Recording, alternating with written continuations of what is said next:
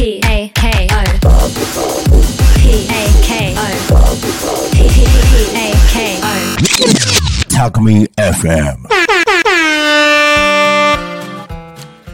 6月21日水曜日時刻12時になりました森の幼稚園チプチプラジオナビゲーターは秋元ゆですこの番組は最近気になっている人を町内外問わずゲストにお迎えして毎週水曜日12時から10分間お届けしていますということで早速なんですが、えー伊藤さんなんですけど今日ちょっとお子さんの方が体調不良ということで、えーまた私一人で、えーお送りさせていただきますちょっとですね急遽決まったものでなかなか内容がまだ決まってないんですがえーっとまず伊藤さんの方から先ほどメールが来ましてちょっとそれを読ませていただきますね。えー伊藤は子供の体調不良が続いていてすでに元気になっておりますが様子を見て本日のラジオはお休みいたします。子育て家庭の皆さんもお子さんの家庭保育が長引くことで通院や多方面へのお休み連絡など気疲れも多くなると思いますが保護者の皆さんこそほっとする時間を過ごして季節のから変わり目にご自愛くださいませ。ということだそうです。でえーっとですねというような感じですね。ということでえーっと僕も何日前か前にちょっと一緒にお会いしてバーベキューやったりとかしてたんですけどその頃は元気だったんですけどやっぱりお子さんっていうのは、えー急に熱を出したりとかですねそういうことがあるかなと思っていてでタコの場合だとそういうふうにその急な熱とか対応できるような保育園みたいなものが、えー、と備わってたりするので比較的子育てとかに何ていうんですかねえーしやすいのかなと思いました。なんか急な対応とかも可能だったりするのでということでえー、と今日は何をお話ししようかなと思っていて先ほど考えていたんですけどまずえっ、と先々週かな？その前の週かな？に、えー、とこの番組で、えー保護猫を登場させたと思うんですけどその猫ちゃん報告をちょっとさせてもらいます。えっとですねあの後すごいお問い合わせがあってですねえっとまあラジオ以外にもお問い合わせがあったんですけど、まあ、あのすぐあの一人手は見つかりまして今はあの千葉の方かな千葉の方にあの猫ちゃんは行っていますなんかどうしてもこの時期はあの子猫が生まれる時期なのでそういう話とか結構タコの場合だと聞いたりしますね。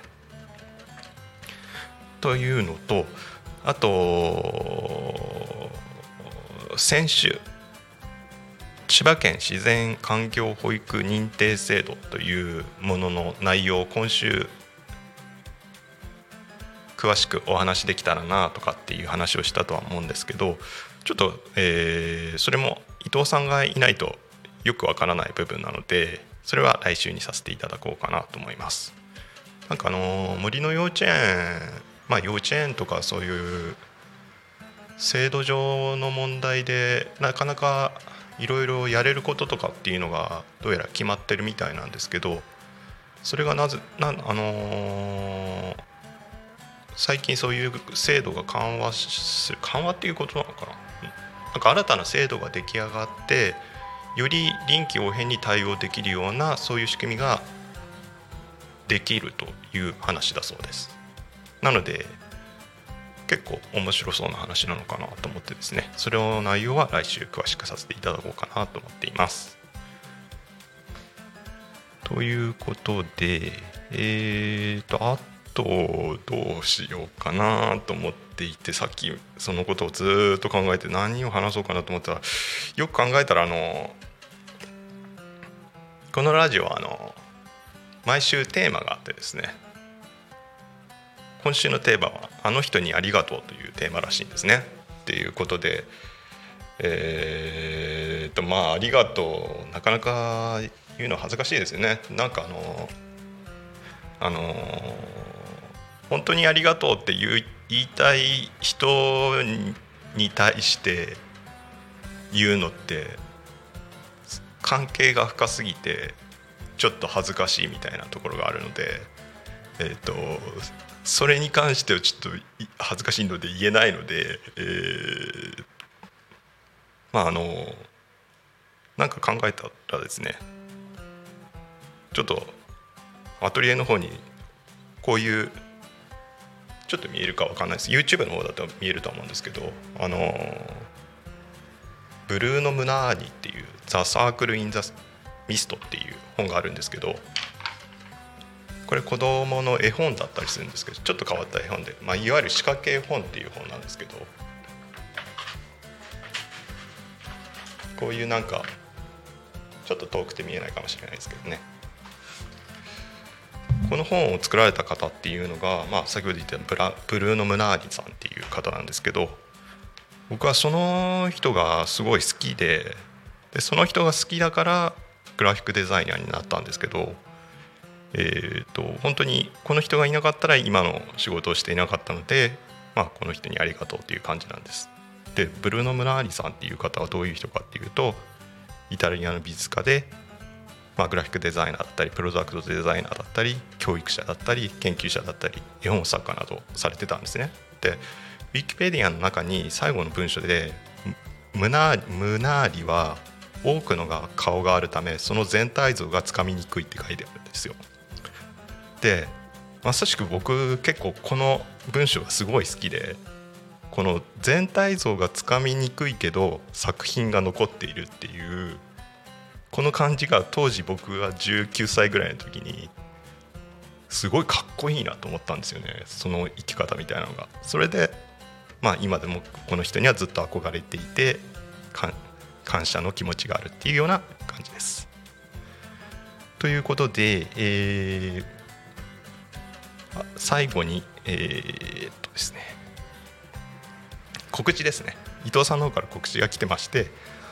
明日は森の幼稚園チプチプの活動日です。雨の場合はお昼までの活動に切り替えてカッパを雨の公園を来て散歩会をいたします。公式 LINE からご連絡くださいということだそうです。で8月は26日予備日に27日先端という木のレスキューワークショップを多古町の出身の樹木医さん木のお医者さんですねと開催します。子供と子供も大人もできるレスキュー方法を一緒に体験しようということだそうです。情報はインスタをご覧くださいということです。であともう一つがですねあのメールが来て気づいたんですけど今日は夏至だそうですね。1年で一番日が長い日ですね。今日は境に夏が本格的に始まりだんだん日が短くなっていきます。季節の移り変わりを楽しんで過ごしましょうと。北欧の方だと確か夏至の日っていうのがあってすごいネットとかで検索してもらうと思うんですあのすごい分かると思うんですよ。すごいいい感じのイベントがあったりとかするんですよ。なのでぜひあのネットとか検索できる方は夏至の日とか夏至の日北欧とかで検索してもらうといいと思います。という感じで、えーと、そろそろ時間も時間なんですがまあ以上ですかね。来週は伊藤さんいらっしゃると思いますので先ほど言っていた千葉県自然環境保育制度のことをちょっとお伺いしたいと思います。それでは今日はありがとうございました。またよろしくお願いします。チプチプラジオでした。